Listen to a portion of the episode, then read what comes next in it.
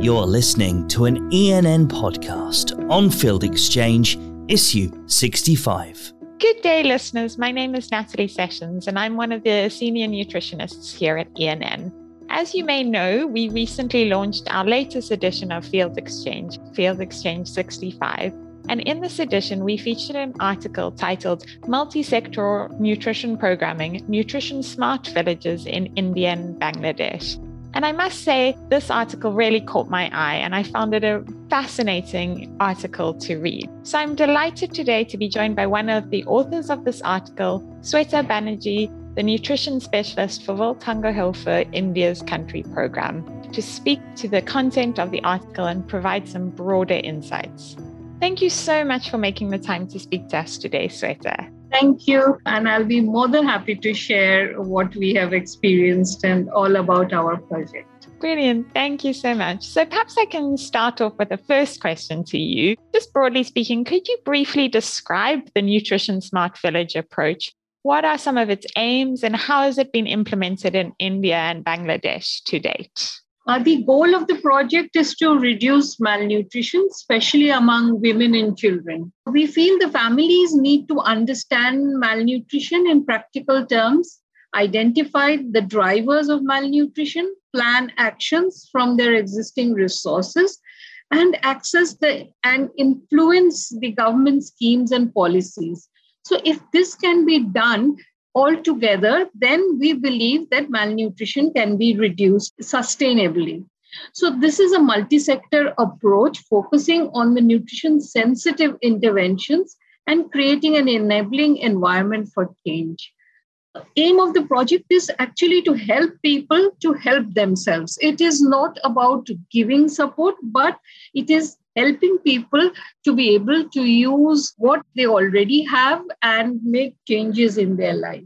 We have been experimenting with this uh, multi sector approach in five states since 2012, and gradually it has uh, replicated now to other states in India, three districts in Bangladesh, and two rural municipalities in Nepal. The nutrition smart villages are now being scaled up in the other Welthungerhilfe countries of sub Saharan Africa and South Asia as nutrition smart communities. Brilliant. Thank you so much. That's so interesting to hear about the scale up of the initiative. And the fact that it really does place emphasis on people helping themselves. I think that that's a really sustainable way of approaching multi sectoral programming. I know the article talks about evidence based interventions that are implemented in partnership with community service providers.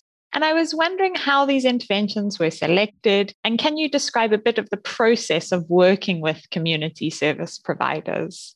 Through these years of trial and error, we zeroed down on five good practices. This are five evidence based practices, which are the LANN plus PLA. LANN plus is linking agriculture and natural resource management towards nutrition security. So we call it LANN plus.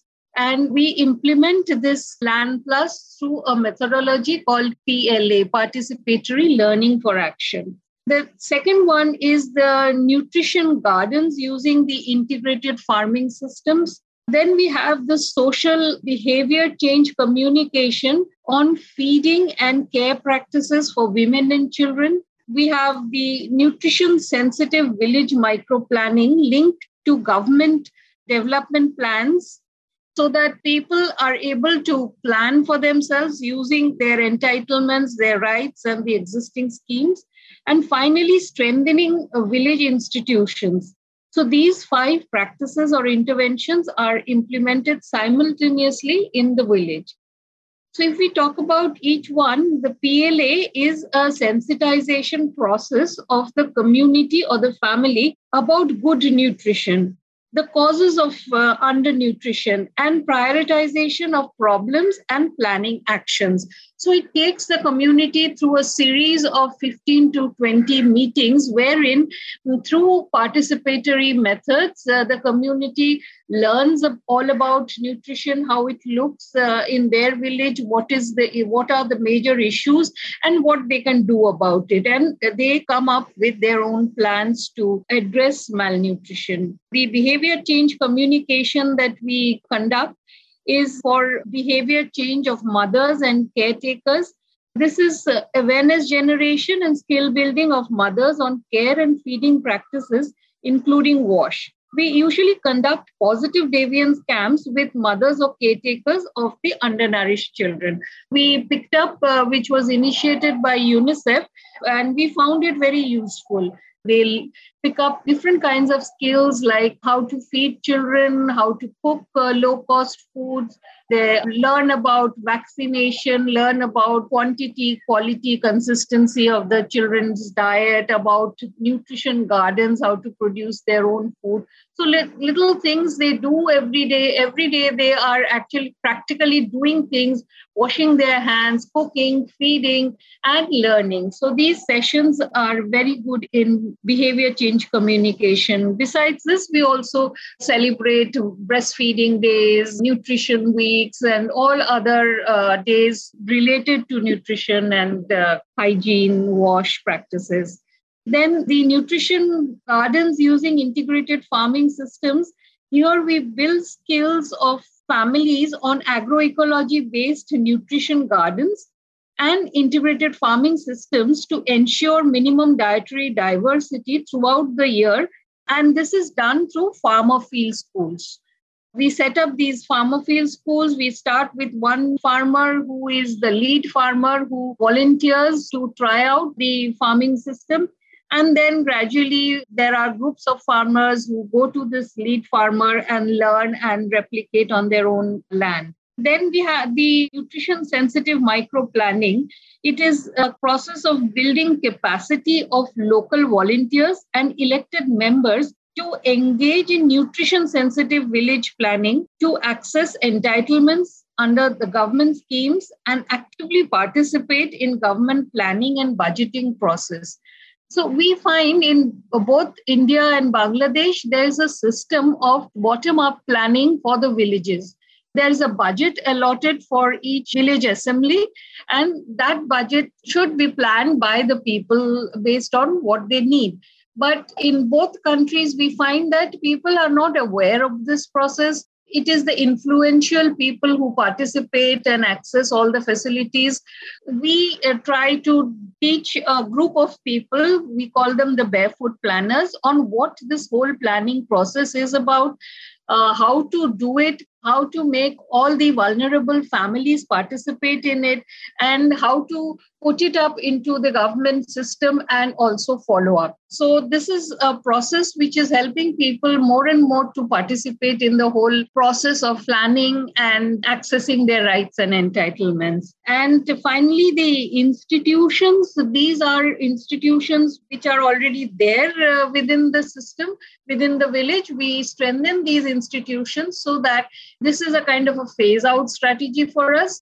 NGOs, the local NGOs would phase out and entire planning, decision making, follow up, monitoring, everything will be done by these institutions from within the village. And the institution also eh, helps people to take their voices up to the government. Collectively they are more powerful so they can demand their rights and entitlements through these institutions. We are also working with the government service providers who are there at the grassroots because they are also in a way part of the same community they also need support. Their work is very difficult because they work in very frugal situations where they hardly have things and uh, like machines, uh, weighing machine, the nutrition worker. We also work with these uh, grassroots workers uh, to build their capacities on how to mobilize people, how to conduct interesting sessions where people will participate, different ways of following up, how we can strengthen their capacities to be able to deliver better. So, as on one side, we have people, we want people to uh, demand for their rights on the other end, we also support the service providers to be able to supply the, the demands. Great. Thank you so much, Teresa. Yeah. That sounds like a real well thought through and comprehensive set of interventions. Really interesting to hear. I think you've already touched on this, but I'll just ask the next question in case you have anything else you'd like to share. And that's around the strengthening of government institutions to better serve communities and through the provision of entitlements. And I was wondering if you could talk through why that is important and the challenges of doing this. As I mentioned, as uh, we uh, strengthen the demand side, the supply side also needs to be strong we are working with the existing institutions in the village. We find in both the countries, the government has some mandated institutions. For instance, the village health, sanitation, and nutrition committee, the school management committee, the mothers committees, eh, the health committees, the village assembly of elected members, the self-help groups, uh, women's groups. So these kind of committees, the government through various programs, they already form these community-based institutions. So instead of forming any new institution within the village, what we do is we strengthen, we work with these these committees to make them understand what is their role and how they can execute their role in a better way. We have seen that uh, these committee members are not even aware that they are part of a certain committee, and leave alone having clarity on what are their roles. So, this is something we have picked up, and uh, we work with them to help them to um, execute their uh, duties maintain records, plan actions through the PLA that we do, or village planning, manage the untied fund. Often the government also has some funds for the institutions to do small activities within the village, but these uh, funds are not well utilized or uh, there is corruption. So when we do these trainings, we tell the people we make the process very transparent everybody knows about the uh, funds the books of accounts so all these kind of capacity building is done with these institutions so that they can do their work better so this helps us to develop a system which continues the initiative that we have started. They do the planning, the monitoring, the follow up. All these activities are then uh, done by these groups. I would also bring in the service providers in the institution. So, making them well equipped, linking uh, the service provider with the volunteers. Now, we tell the community, we make them understand that the service provider needs help. Because she is a paid uh, government provider, doesn't mean uh, she can do everything on her own. So, unless the community supports her with her work, she will not be able to do her um, uh, services, give her services. So this has strengthened the government's initiative that is there in the village. And also, along with this, uh, we have um, tried to regularize the middle level management from the government departments with sharing of more detailed information, ways to collect data. For instance, the middle level management have the data how many children are in severe malnutrition, how many are moderate, and how many are probably in the normal grade. But they don't know, they don't get the information that the children who are in the severe category, what are the issues around those children? Is it the feeding practices? Is it the family's livelihood patterns? Is it their wash behaviors? What is leading to this um, situation of severe uh, malnutrition? So we are trying to develop uh, these uh, data systems whereby there is uh, family data being generated and this we are sharing so that the service of the middle level management their planning becomes more realistic Great. Thank yeah. you so much for that very comprehensive answer. And it's great to hear all the work that's happening in terms of strengthening government institutions. In this article, you provide a summary of baseline and endline survey comparisons. And I was wondering what were some of the most encouraging findings to you when exploring this data? The study that we did was in a location where we worked for around two years. So it was not too long a time but still, we realized that a lot of things uh, have changed in even this short time. The biggest achievement that we saw is the minimum dietary diversity of women. So this has uh, increased a lot. In a way, we realize that it is not always that it is not available. The knowledge was also uh, not there. The community can change these behaviors very easily. Along with this, we find uh, community families growing nutrition gardens has also increased. So in the uh, rural communities, people are already interested in uh, agriculture.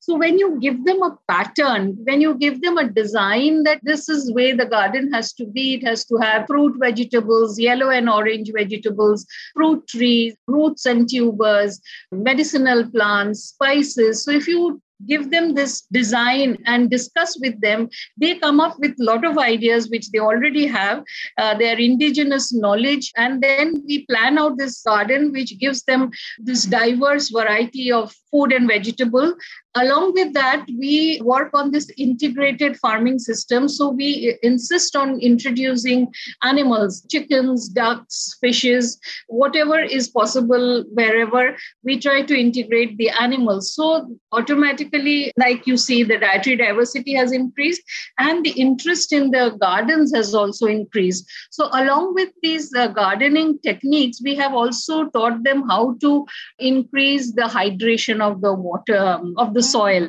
how we can use our waste to water in the kitchen gardens. Thirdly, I would say people's participation in village assembly plans and budgeting has increased.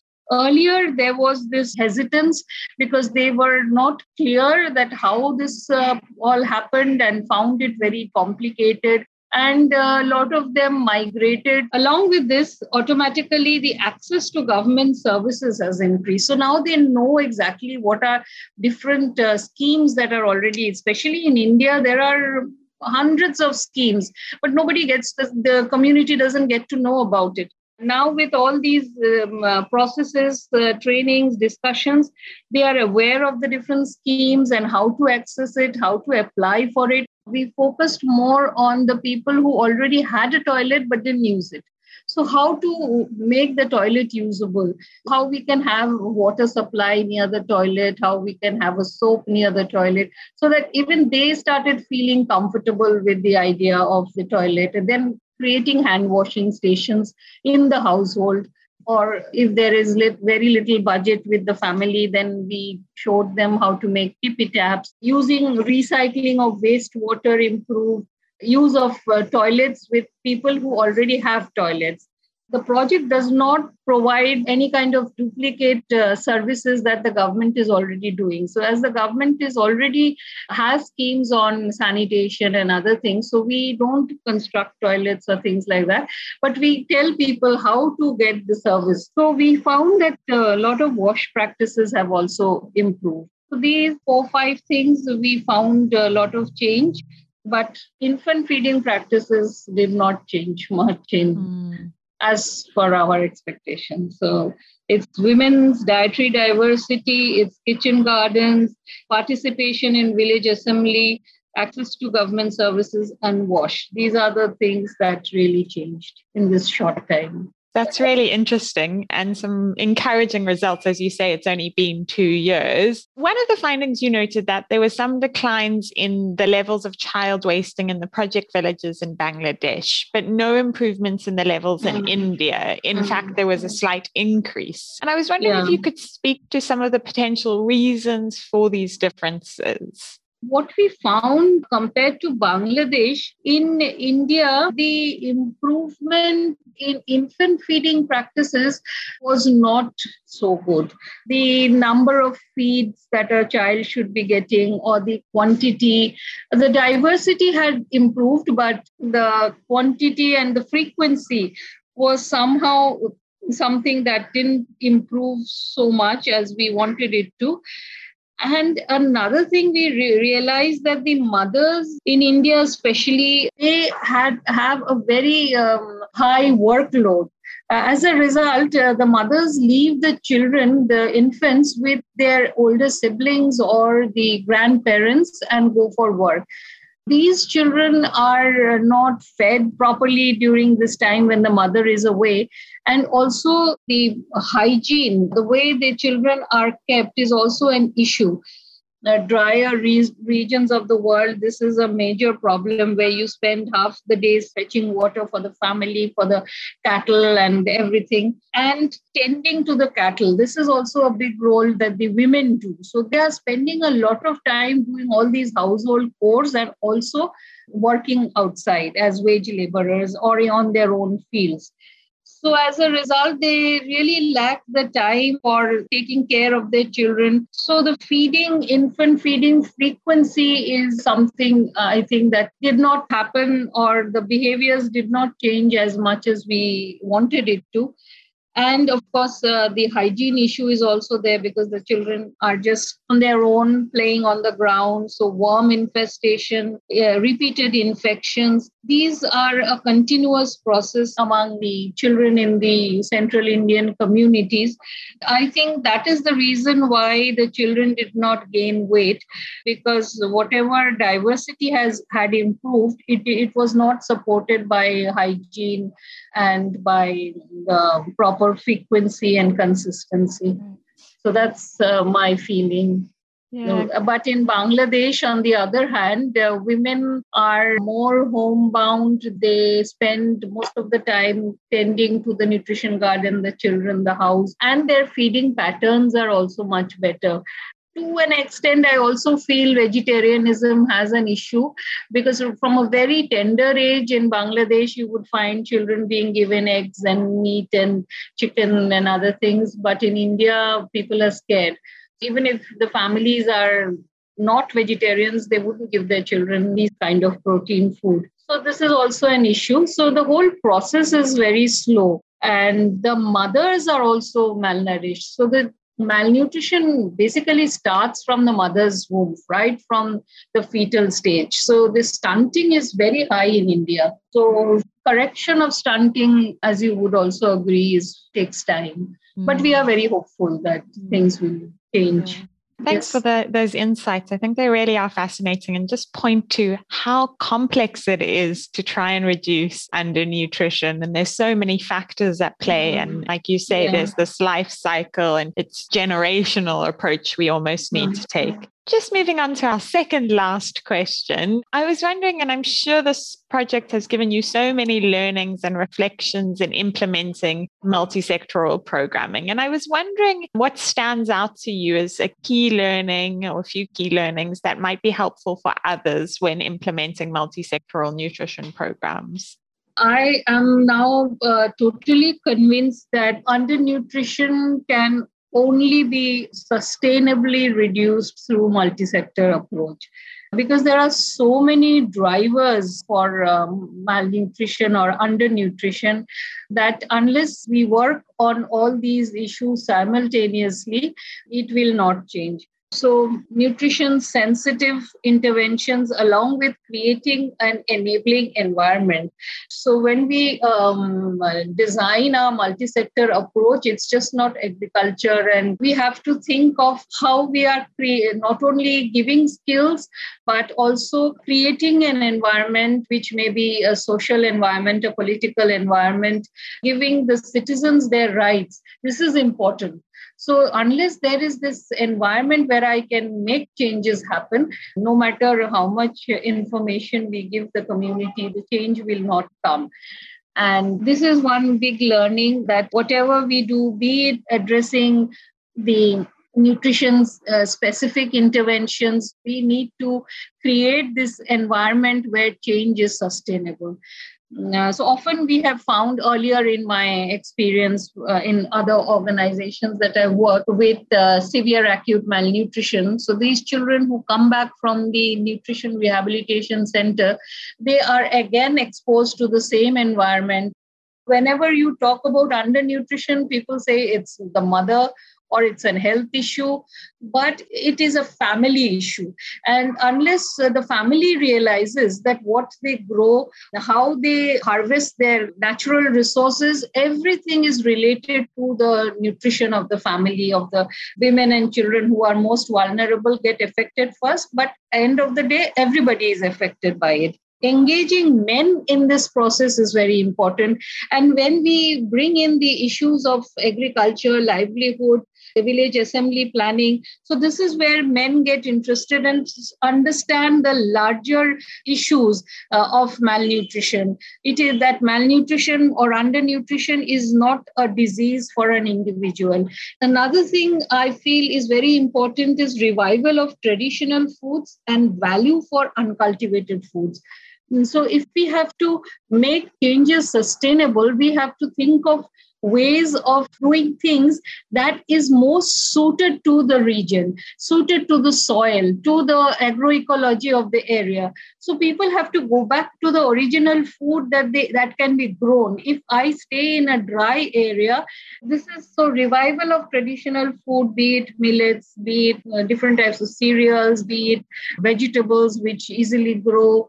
So, uh, revival of traditional food and value for uncultivated food. Uncultivated, we, we did a little bit of a small uh, study in uh, West Bengal around the Sundarban areas, which is around the coastal uh, region. So, these uh, few things one is to make malnutrition, reduce malnutrition sustainably, we have to bring together different components and work on rights and entitlements Secondly, uh, we have to engage men in this whole process of addressing undernutrition through various activities like nutrition sensitive agriculture, nutrition sensitive village planning, and thirdly, revival of traditional foods, revival of uncultivated foods, traditional recipes, and all the forgotten crops and things like that. So we have to bring them back to ensure that there is food throughout the year, even in uh, very difficult, dry, hard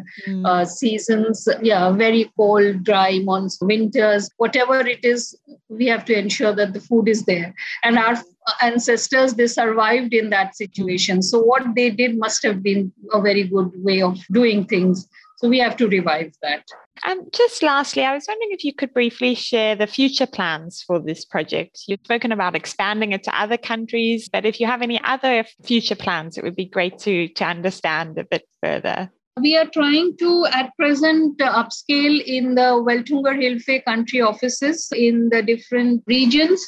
So, we are in the process of scaling up the learnings in the Welthungerhilfe South Asian countries like Pakistan, Afghanistan, Myanmar, Nepal, and Tajikistan.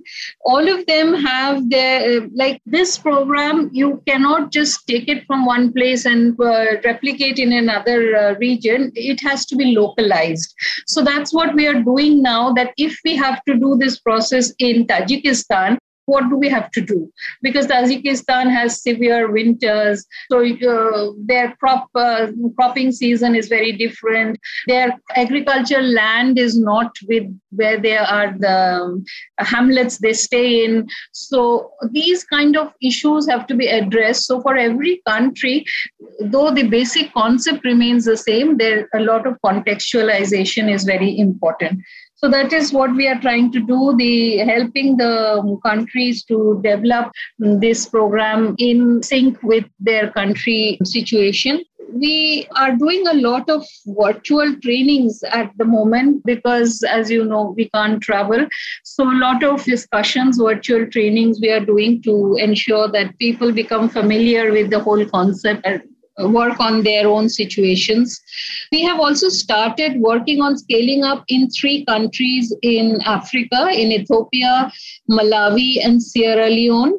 So we have developed a concept note and we are now processing for funding. Besides that, small videos from different countries, uh, we will put it there so that anytime anyone wants to know more about it, uh, about the process, the interventions, the methodology, it can be, and also the studies, what kind of studies we've done. So that is uh, one thought we have, and we are working towards it. We are not completely sure how, how it will come out now. We have just started uh, working on it and but we really think that this kind of a platform is necessary because everyone needs to know what are our successes what have been our failures and where we need to improve it is very important to start sharing now so with that we are planning on this knowledge management platform and finally we are also trying to work out ict based data collection and monitoring system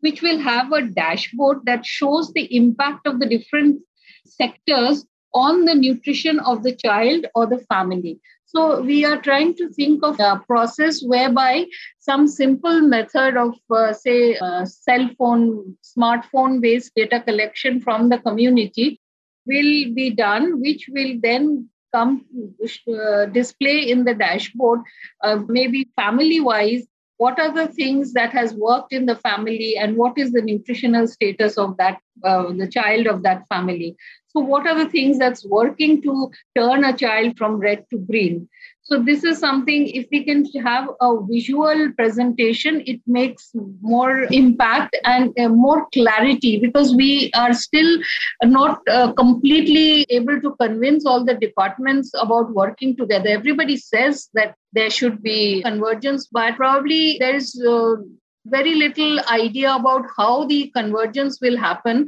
because each department has so much of its own uh, systems and targets and uh, plans and things like that that at the upper level at the meso or macro level convergence is like impossible. So convergence has to happen at the micro level. And at the micro level how will the convergence look? That is something people are still trying to understand uh, and how different departments can work together. We hope that through this dashboard, it uh, and if the dashboard is accessible by the different departments, departmental officials will understand that how the different programs have to target a family Wow, that sounds really interesting. Yeah. And like you say, it is such a challenge getting to convergence and true convergence yeah. so that people receive yeah. that package of services. So your tool mm-hmm. that you're creating sounds fascinating. And Sweta, thank you so much for your time today. I know how busy you are, and just judging by the wealth of information you've shared today, it sounds like there's a lot going on. And I really appreciate you speaking to us today. So thank you so much. I'm sure people listening into this podcast will find it really as fascinating as I have done. Thank you. Thank you too. It is very important for us to share with people across the globe. Uh, so this is a good opportunity for me too, because we need uh, more ideas we need people to tell us how we can improve uh, and what things we can do to make lives of people better. So um, the more i get an opportunity to share my learnings the better it is for Welthungerhilfe as well as for me. So thank you too. Thank you for listening. For more information on the context of this podcast, please read the article in Field Exchange issue 65, available on ENN's website.